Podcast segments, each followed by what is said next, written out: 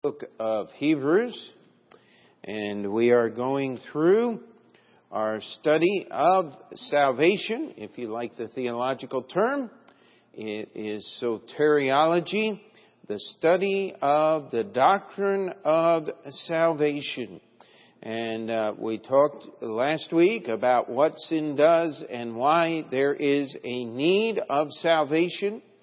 And then uh, the word, uh, the Bible word is atonement. Now, the idea of atonement is primarily uh, Old Testament in its scope. It's the idea of the rolling back of the penalty. It's the idea of making things right. But uh, they had the Day of Atonement that was repeated often. Now, tonight we're going to talk, start out with the word redemption. Now, redemption is the finished work. It is the purchase price paid. It is the buying back, actually. Um, I know this somewhat silly illustration uh, talking about such a great thing, but uh, you clip the coupon, they give you the coupon, and then the company will buy back that little piece of paper by giving you a discount. Now, the way it worked with redemption was, and this is important, is we were sold under sin, the Bible tells us. The Bible tells us because of sin we were separated from God, and Jesus paid the price. He took upon him the penalty, the suffering, of our sin. He paid for our sins that we might be made free. Now, if you tune into the TBN crowd, and I don't recommend that you do that, uh, they will often talk about the devil gets paid for our sins. And that nothing could be further from the truth. The penalty was God's law, not the devil's law. It was God's law that was broken. It was from God from whom we were separated. And when Jesus paid the price for our sins, He paid that price to God the Father on our behalf. Are, are we together on that one? Because that is critical. Uh, you say, Pastor, why are you making such a big deal? I mean, I've known that all my my life, but there's a lot of people that don't. And uh, as a believer in Christ, you you need to be sensitive to that because people will say all the right things. And this is just one of those little things I want to make you aware of so that if you're talking to someone about the Bible and they start uh, making any kind of statement like that somehow Jesus paid the devil for our sins, you know you're dealing with someone who has great theological error in their in their past, in their understanding of the scriptures, and, and there's a there is going to be uh, uh, you will need to be very careful as you talk to them about biblical things, and uh, let's just go to Hebrews chapter 9 and verse 12 and we'll try to pick up some of the context. But again, if we, if we pick up all of the context, we'll be all night and not even cover redemption. We could, we could spend months on, uh, on this one subject, but we want to give an overview of it. Neither by the blood of goats and calves, this is Hebrews 9:12, but by his own blood he entered in once into the holy place, having obtained an eternal redemption for us. And skip down chapter 10. It says, For the law, having a shadow of good things to come and not the very image of the things, can never with those sacrifices which they offered year by year continually make the comers thereunto perfect. For then would they not have ceased to be offered? Because that the worshippers once purged should have had no more conscience of sin. But in those sacrifices, there is a remembrance again made of sins every year. For it is not possible that the blood of bulls and of goats should take away sin. And so here we see the idea of the atonement. In the Old Testament, the priest would sprinkle the blood on the mercy seat. Leviticus chapter 16, he would do that every year on the Day of Atonement. It would be then, God would accept that because in His timetable, He knew that Jesus was coming to pay the price. You see, faith in God is a very simple thing. It takes man to make it complicated. When Abraham offered his sacrifices, what did he do? He didn't necessarily have a shovel like we would today, but some kind of digging tool. He would uh, mound up a mound of earth and set the wood on there.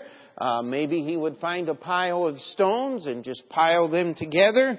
And, and Abraham would make altars wherever he was and wanted to worship God. In fact, God had given him special instruction to go up to Mount Moriah and set an, offer, uh, an altar up there and offer Isaac his son. Now, God knew what he was going to do. Just before Abraham was to kill his son and burn the body on the altar, God called to him out of heaven and said, Don't touch him. He said, But there's going to come a day when I'm going to offer my son that's why Abraham said, read in the book of Genesis there, chapter uh, 22 is the story, how it says, in the mount of the Lord it shall be seen. As Isaac was walking up the top of the mountain there, he said, Dad, where's the sacrifice? And he said, the Lord shall provide what? Himself. A sacrifice. That's talking about redemption. Jesus paid the price, it says very simply here, once. Now, what went on in the Old Testament tabernacle was a picture, a living illustration, as well as a physical truth. It happened every year on the Day of Atonement as long as the tabernacle and then the temple after it was standing the priest would follow those procedures as written in the Word of God. The Bible tells us Jesus entered into the holy place in heaven, into the presence of God for us. The mercy seat is a picture, is a representation of the throne of God. And Jesus sprinkled His blood upon the throne of God. I'm, the only way I know how to put it, and I don't mean to, to be light or trivial in any way, but the blood was sprinkled on the very lap of God. That's why you can't lose your salvation. That's why it's eternal. That's why it was only done once and it's never to be repeated. Some religions believe that they re-crucify Christ every time they meet. And the simple truth is that's not redemption. That's not atonement. You see, atonement was rolling back until the redemption was complete. So to do anything now would be to transgress Scripture at its deepest and most critical juncture. I'm glad that Jesus was on the cross, when he was on the cross, said, It is finished. Now, I can't explain other than what the Bible says. Look with this in verse, look with me in verse 14. Well, let's read verse 13. For if the blood of bulls and of goats and the ashes of a heifer sprinkling the unclean sanctifieth to the purifying of the flesh, how much more shall the blood of Christ, who through the eternal Spirit offered himself without spot to God, purge your conscience from dead works to serve the living God. And for this cause, he is the mediator of the New Testament that by means of death for the redemption of the transgressions that were under the First Testament, that they which are called might receive the promise of internal inheritance. The price was paid to God by Jesus Christ through the power of the Holy Spirit. I, I, like to think of it in this way. I like to, to put pictures in my mind. And I, I love the illustration of that priest on the Day of Atonement standing there and, and killing that uh, baby goat for the people and gathering its blood as he had already been into the place once with the blood of a bullock for himself. And he walks in and, and takes the censer and fills the most holy place with the smoke of the incense and then hangs it up and steps behind that curtain. The second time on the same day, the only day of the year that he enters into that total darkness and he dips his hand in that bowl or pitcher of blood that he's carrying, he sprinkles it seven times. And then he turns around and he walks out. And he is trusting that God received that blood to give Israel peace with God for another year. It says that Jesus entered into the holy place in heaven, not in the darkness of the tabernacle. There was no need for him to take the censer and put it behind the veil because he is God. And he strode through those mighty beings that surround the throne and, and I can't imagine that there was any noise in heaven as he carried his own blood in a golden bowl and dipped his hand in and sprinkled it the Bible says, having obtained an eternal redemption for us. We go down to the end of chapter 9. It says that he, um, let me just read it here for, um, Verse 24, for Christ is not entered into the holy places made with hands, which are the figure of the true, but into heaven itself, now to appear in the presence of God for us, nor yet that he should offer himself often as the high priest entereth into the holy place every year with the blood of others, for then must he often have suffered since the foundation of the world. But now once, in the end of the world, hath he appeared to put away sin by the sacrifice of himself.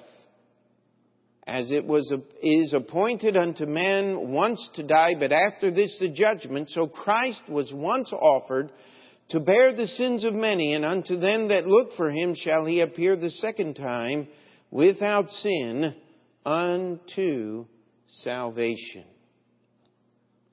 I want you to skip down to verse 18 of chapter 10. Well, let's, uh, uh, let's get verse 11 first. And every high priest standeth, daily ministering, and offering oftentimes the same sacrifices. Uh, yeah, somebody rang the doorbell there. Um, sorry, verse 11. As every high priest standeth daily ministering the offering and oftentimes the same sacrifices which can never take away sins, but this man, after he had offered one sacrifice for sins forever, sat down on the right hand of God, from henceforth expecting till his enemies be made his footstool. For by one offering he hath perfected forever them that are sanctified. And we come down to verse 18, now where the, now where remission of these is, there's no more offering for sins, for sin. Having obtained, therefore, having therefore, brethren, boldness to enter into the holiest by the blood of Jesus, by a new and living way which he hath consecrated for us through the veil, that is to say, his flesh. Now, We got to, there are just so many things connected with this idea of redemption. You see, it is the law that demands the penalty. Why does the law demand a penalty? Because the law has convicted us. If, if we could just learn this thing, and you've heard me say it, I hope you don't get tired of hearing me say this. If we could only understand, no law ever made by any man has ever stopped anybody from doing anything wrong. That's not the purpose of the law. If we could just explain to our city council that making a whole bunch of new laws is not going to stop anybody what, what we need, you see, there used to be a day in this country when we didn't need all those laws. You know why? Because people had character. Now people are characters, and we need all those laws, right? Uh, the simple truth of the matter is, the law is there to convict you when you've done wrong and it is there to demand a punishment equal to the crime that has been committed. And God's laws are perfect. His law demands that the penalty of sin is what? Death. And death passed upon all men for that all have sinned. And that's why Jesus died on the cross. But let's be careful. I, I thought this controversy was dead 20 some years ago when I was a very young man in the ministry. Uh, but one of the preachers alluded to it uh, at the meeting, so it must still be around. Uh, there was a uh, preacher, uh, not a Baptist preacher, out in California. Had a big radio following. His name was John MacArthur, and and uh, he made a big deal about it wasn't the blood of Jesus, it was the death of Jesus. Now, how many of you can see the absolute folly in that statement right from the beginning?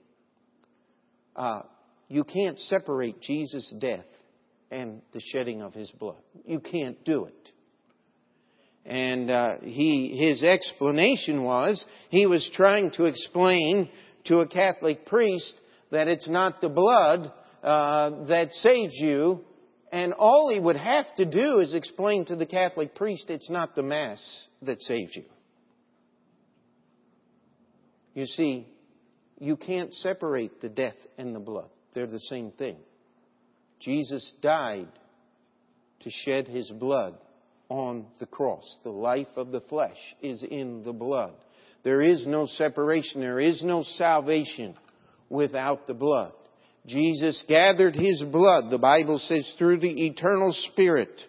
He gathered his blood in a bowl and he ascended into heaven and he sprinkled it on the mercy seat one time. And where the sacrifice has been paid, where the law is satisfied, then there's no more sacrifice. I was showing a preacher at the meeting and said, We finished our auditorium. He said, Is that it is finished for the auditorium or is that the spiritual one? I said, it's the spiritual one. There's still work to be done. There'll always be work to be done. But the simple truth is, I, I want everybody that walks in this building to understand something. Jesus finished the work. That's what the word redemption speaks about. And that finished work separates us from the penalties and the judgment and the jurisdiction and all of those things that are included in the law. Every once in a while you'll run into somebody of some strange culturism and they'll say, listen, you have to believe on the Lord Jesus Christ, but you gotta keep the law too. Uh, no, you don't. Well, if I didn't believe I had to keep the law, I'd just go out and do anything I wanted to. Well, that proves you're unsaved. That's what the Bible teaches. You see, you aren't going to serve Jesus because of fear. You serve Him because of love. The Sermon on the Mount sets that out so thoroughly and so simply. Jesus said, They said of an old time, Thou shalt not kill. But I say unto you, Whosoever is angry with his brother without a cause is in danger of the judgment. He said, The new commandment is, Thou shalt not hate. Now, how are you going to do that? Uh, only by the controlling power of the Holy Spirit of God living inside of you. Jesus said, Of old time, they said, Thou shalt not commit adultery. That's the commandments. Jesus said, Thou shalt not lust. How are you going to do that? Only by having the Holy Spirit of God in control in your life. Only by starting my relationship with God at the redemption instead of making it the goal that I'll get to someday if I'm good enough. Do you see the difference there? Most people, when they talk about salvation, are talking about a process by which they do good things and hopefully someday, as I get closer to God and farther from the world and less able to do bad things, I guess that's one advantage of getting old is you just have less energy to sin, right? Uh, but the simple truth of the matter is, you don't get your salvation by what you do. Otherwise, we're back under the law. You see, I start with, it is finished. I start at the redemption that Christ has given me. The law is non-topical because my behavior in my life ought to be so far above the law that it's not even worthy talking about the Ten Commandments anymore. The only problem is most of us never get there because we don't understand redemption. We're still busy trying to do it ourselves. And when we do something wrong, and, and we're just programmed this way. And, and parents, be, be careful. When you discipline your children, don't say, you did this bad thing, now I'm going to make you do two good things. That, that's not right. You did this bad thing, you're going to get punished for doing this bad thing, and we're going to work on not repeating this bad thing. But what is over is over. Let's not do it again. Amen. Redemption tells me that the price has been paid. I am free from the law to live in God's grace. There is no more sacrifice for sin. And this will help you understand some of the more difficult passages in the book of Hebrews. Hebrews chapter 6 is a place where everybody kind of gets uh, tied up in knots and they start believing that, that you can lose your salvation in Hebrews chapter 6. But if you understand what it says here, it is the unsaved person who is constantly seeking some type of sacrifice for their sins because they don't believe that what Jesus did was enough.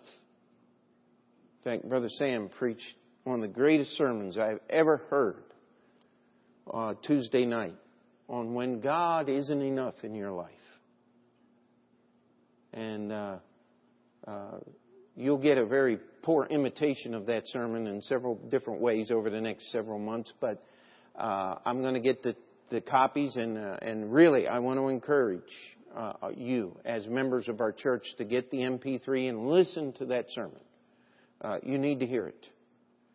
Um, but the sim- where we are with redemption, and again, I, I got to keep moving. Let's go to Galatians chapter 3 and just pick up a few verses here. Galatians chapter 3.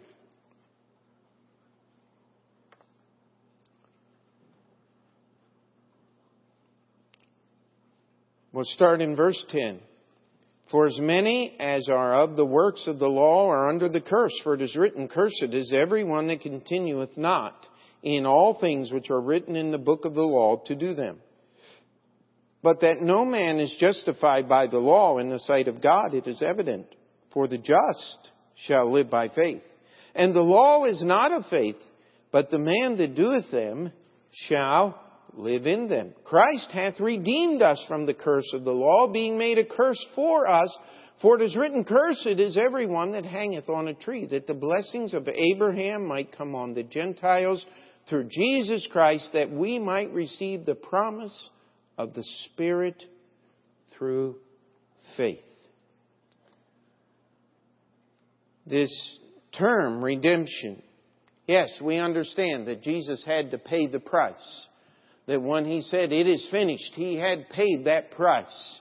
And, we don't have all of the time sequence. We do not see things the same way God sees things. But the simplest understanding is Resurrection Sunday morning. When Mary met him, he called her name. He said, Touch me not, for I must ascend to your God and to my God. Then a few minutes later, the other women that were with him, with her, who had gone back to tell the disciples, met Jesus and they held him by his feet. Something must have happened right there in our understanding. And I believe that's when all of these things were done. Just for a human thought process so that we can see God's timetable and how He works. And once the price is paid, there's no more penalty for the law. That's why I don't worry about keeping the law. That's why I'm not uh, worried when bacon is on the menu. If you had to keep the law, you'd have to be worried about that thing. Uh, when our church was first meeting, our, one of uh, we used to rent uh, a building from the Seventh Day Adventist organization uh, because it's not church, uh, and uh, we had to be very careful. when we had a church dinner, we had to tell everybody, nobody bring any pork, no coffee. Could you imagine having a Baptist fellowship with no coffee? We had to do that for four years because they were trying to keep the law.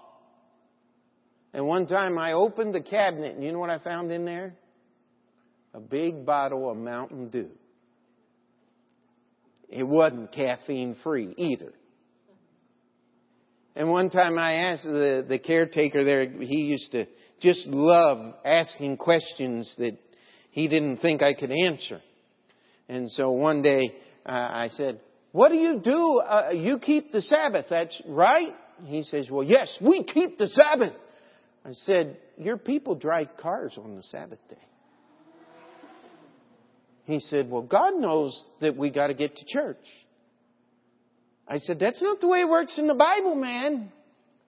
I said, they stoned the guy for picking up sticks on the Sabbath day.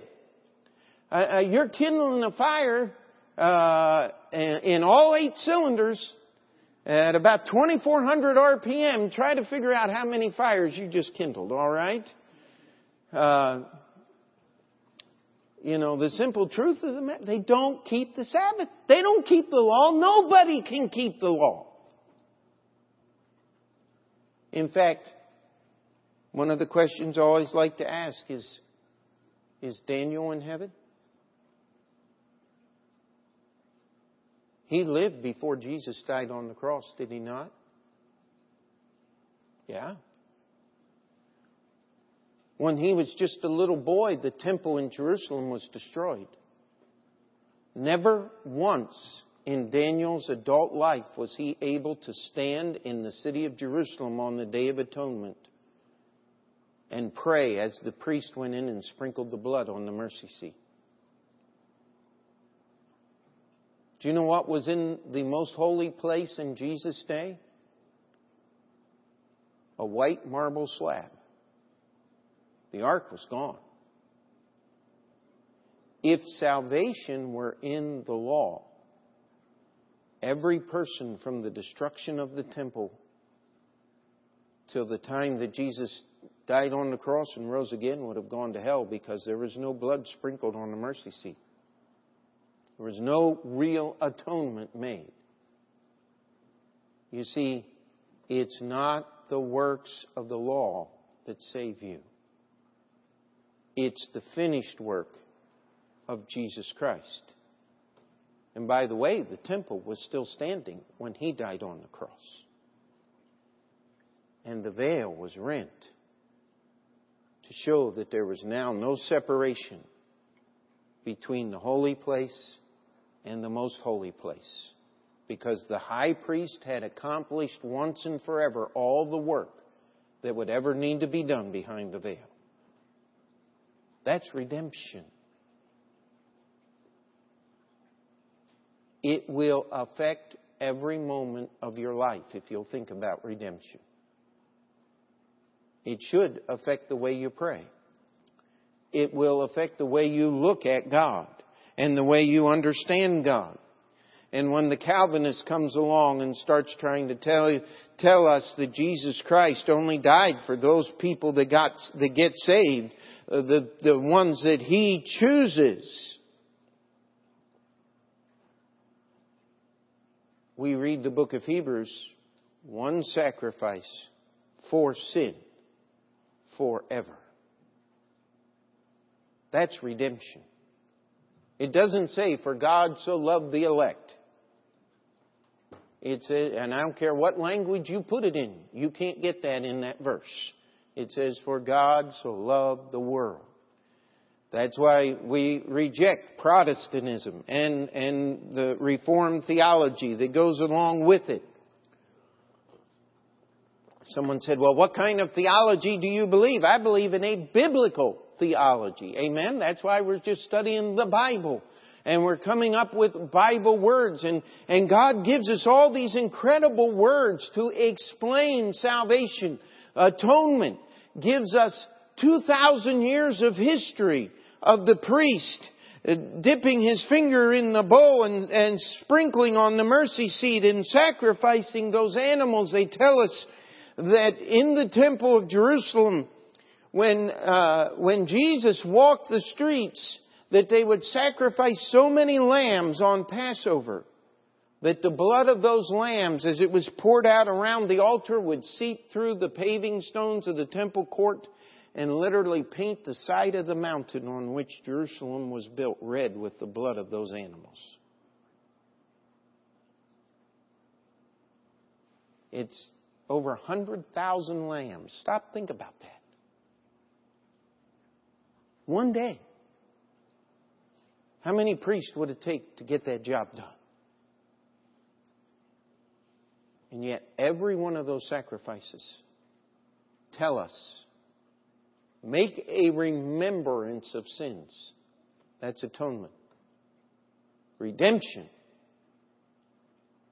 It is finished. Both work in our salvation. Let's look at the next word here. I think we can get through this in the next few moments. The word reconciliation. And, I did not put these in any order other than the order that I like to put it in for the outline is atonement was the rolling back, the making things right with God. Uh, in that effect, Jesus obtained the atonement, was the atonement. He was the thing that made things right with God, but it was only done once. That's why the word redemption is there. The purchase price was paid. We come to the word reconciliation, and this is uh, the making of things in agreement. Uh, how many of you believe in reconciling your checkbook every month? Uh, you take the statement from the bank, and you take your little piece of paper there that you keep track of your checks on and you sit down, you do all the math and, and you reconcile your statement. Uh, you ought to do that if you have a checking account. You know why? Because, see, the idea of reconciling is not just making an agreement, it's being able to prove there's an agreement being able to know beyond any shadow of a doubt that I have every reason and right to believe that the amount of money that is printed on this piece of paper is actually in my bank account. Because sometimes banks make mistakes. More often than not, we make mistakes. And we need to be able to prove what is right. Or you could lose a lot of money. Somebody could come up and steal your money and you wouldn't even know it was gone. You wouldn't be able to prove that it was in there. And see, here's what reconciliation is. Reconciliation is an act of God. It is God proving that it is proper and that it is right for Him to erase the debt of our sin. You see, our sins separate us from God. When we are reconciled to God, we are made at one with Him. But God is not the kind of God that uh, the the average Protestant believes in. That well, God understands, and He just you know He just kind of uh, uh, he, he forgives us. Well, we'll get to the word forgiveness in just a few minutes, but you can't have forgiveness without payment. That's one of the problems we have in our society today. Is we want forgiveness without any remuneration. We want forgiveness without any payment made, without anything made right, with no reconciliation would be the word. Listen,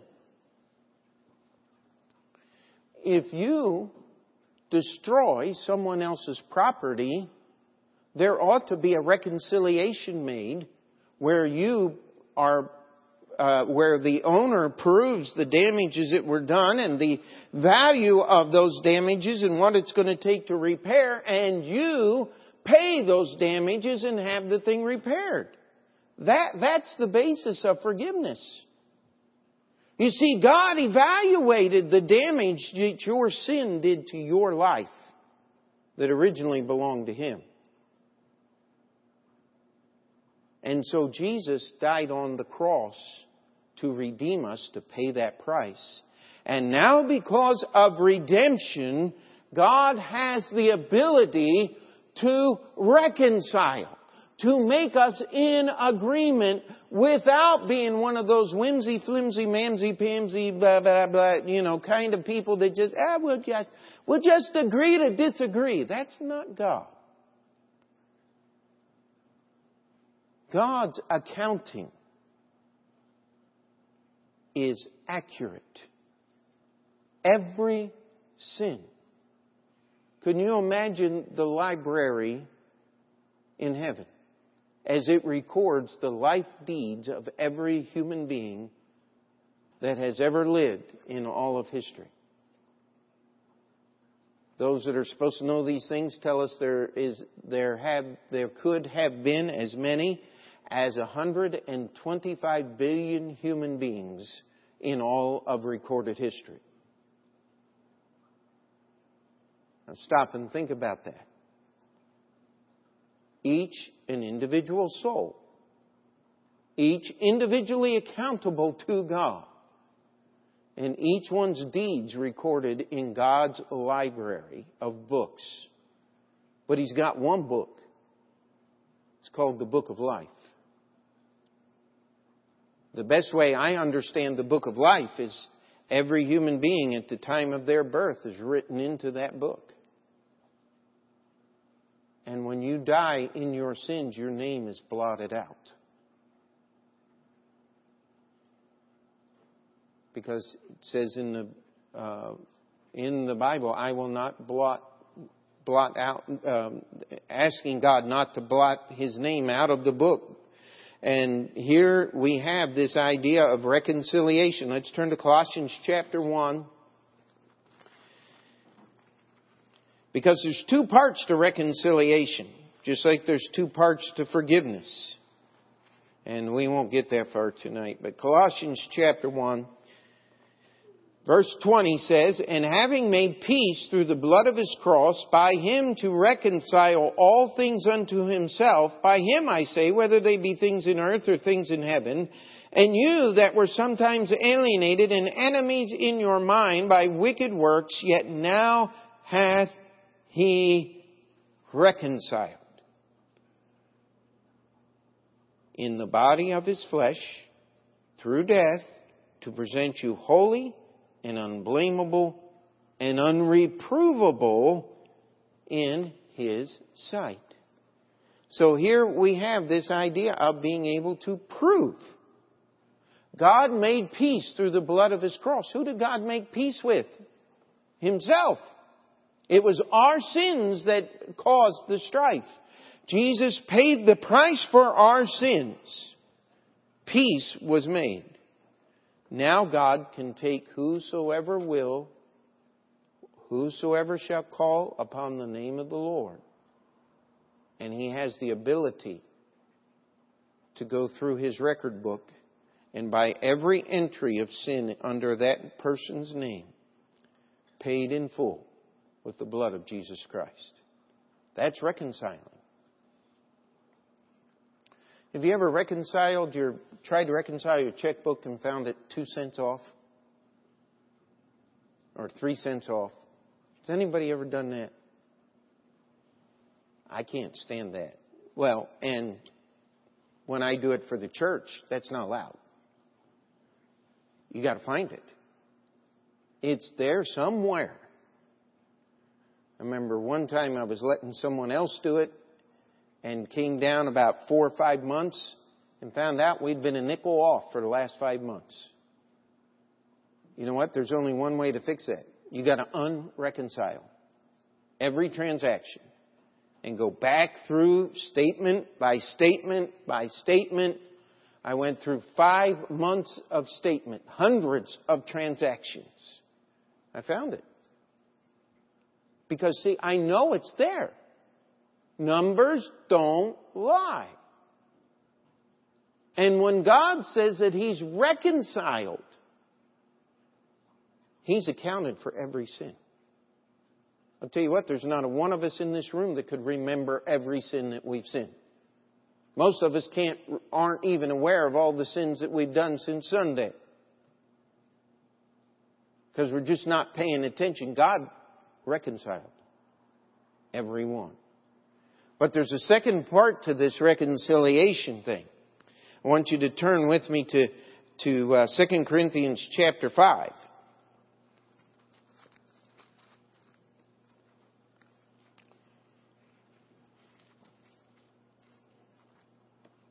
Just so we can slap the Calvinists down one more time.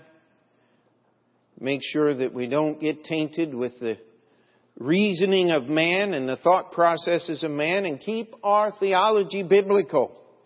Start reading in verse 19 of 2 Corinthians chapter 5. Well, let's start 18. And all things are of God who hath reconciled us to himself by Jesus Christ and hath given to us the ministry of reconciliation. There's both parts of reconciliation right there in the same verse. God reconciled us to Him, and He's given to us the ministry of reconciliation. Verse 19. To wit, to think about, to understand that God was in Christ, reconciling the world unto Himself, not imputing their trespasses unto them, and hath committed unto us the word of reconciliation. Now then we are ambassadors for Christ, as though God did beseech you by us, we pray you in Christ's stead, be ye reconciled to God, for he hath made him to be sin for us who knew no sin, that we might be made the righteousness of God in him. Do you get what is being said here? Jesus was made sin for us. Jesus was not made a sinner. There's a difference. This is, and again, here's another passage, very clear, that will help you understand the passage It's not so clear. When God spoke to Cain in the book of Genesis, he said, If thou doest not well, sin lieth at the door. It's not that sin was coiled out there like a snake waiting to pounce on him. One of Abel's lambs was lying right there. You see, it was a sacrifice. When we do not well, we need a sacrifice. Abel did not understand about redemption and reconciliation. He just knew that when you sinned, you brought the blood of a lamb. That was atonement. And that pointed to the final redemption. But God says, listen, I have reconciled you to me by believing in Jesus Christ, you, every sin that you have sinned has been accounted for and paid for by Jesus Christ. And now you have a ministry of reconciliation. Guess what? That means you do not have the right to hold against any other human being anything wrong that they do. That's the ministry of reconciliation. And that you have a duty to tell other people how that they can be reconciled unto God. And that you must choose to keep your accounts short, as we say. That's what 1 John 1 9 is all about. If we confess our sins, He is faithful and just to forgive us our sins and to cleanse us from all unrighteousness. That's not talking about salvation. That's talking about daily living for God because we do wrong things. And why can we go to God over and over and over again? Because of reconciliation.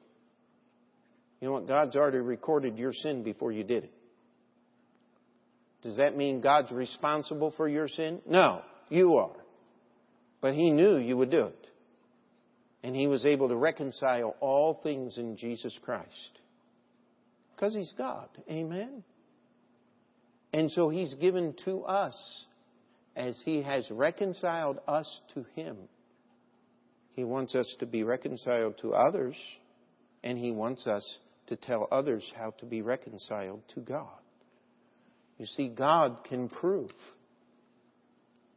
You know, we sing a lot of songs like, uh, when I get to heaven, the angel said, Why should I let you in? And, and I sang, uh, I came through the cross.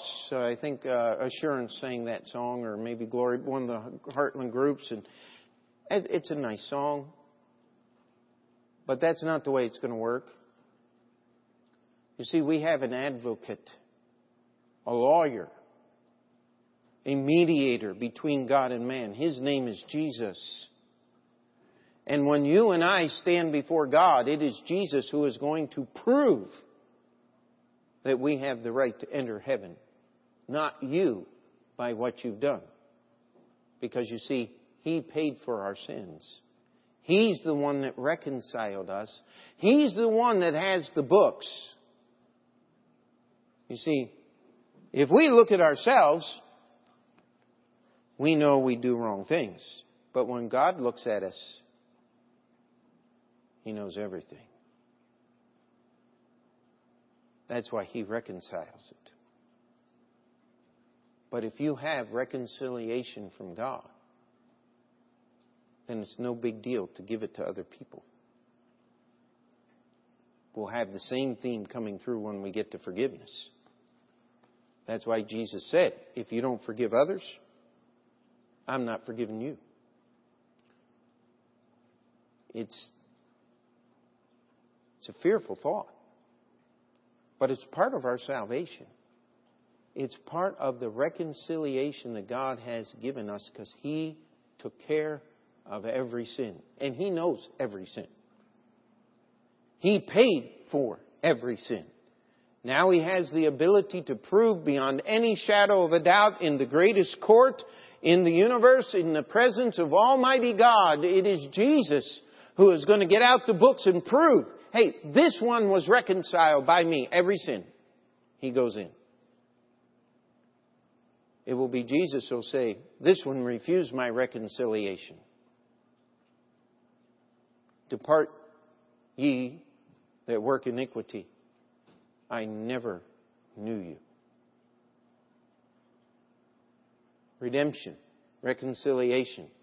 Guess what? We got justification, sanctification. We have glorification. We have forgiveness. We got a lot more words. And God did all of them at one instant when you said, Dear God, I know I'm a sinner. I believe Jesus died on the cross and he rose again. And I call upon the name of the Lord and ask him to save me. Then we're going to talk about how He put us into His family. We were born into His family. We were purchased into His family, redemption. And we were adopted. You can't be in God's family any more than you are. In fact, there's no way you can be a member of any human family as much as you can of God's. Now I'm getting ahead. Let's pray. Dear Heavenly Father, we come before you and Lord, I just ask that you would open our eyes to see the incredibly great and magnificent work that you have done to save us. Far above our ability to reason and understand and comprehend. Lord, I pray that you would impress upon our hearts and minds to stay close to God, to be reconciled, to not let things go on in our lives, and to take that reconciliation and let it apply to our relationships with others and, and to implore and beg and, and plead with others to be reconciled unto God. Lord, help us understand redemption and how it removes us from the penalty of the law. Lord, I just ask that you would give us an understanding of what Bible salvation is. In Jesus' name we pray. And before we finish that prayer, we'll have the piano play. If you need to slip out and spend a few minutes, the altar is open. If you're here tonight and you're not sure about your salvation, would you let us take the Bible and, and help you understand what it means to be born again the Bible way?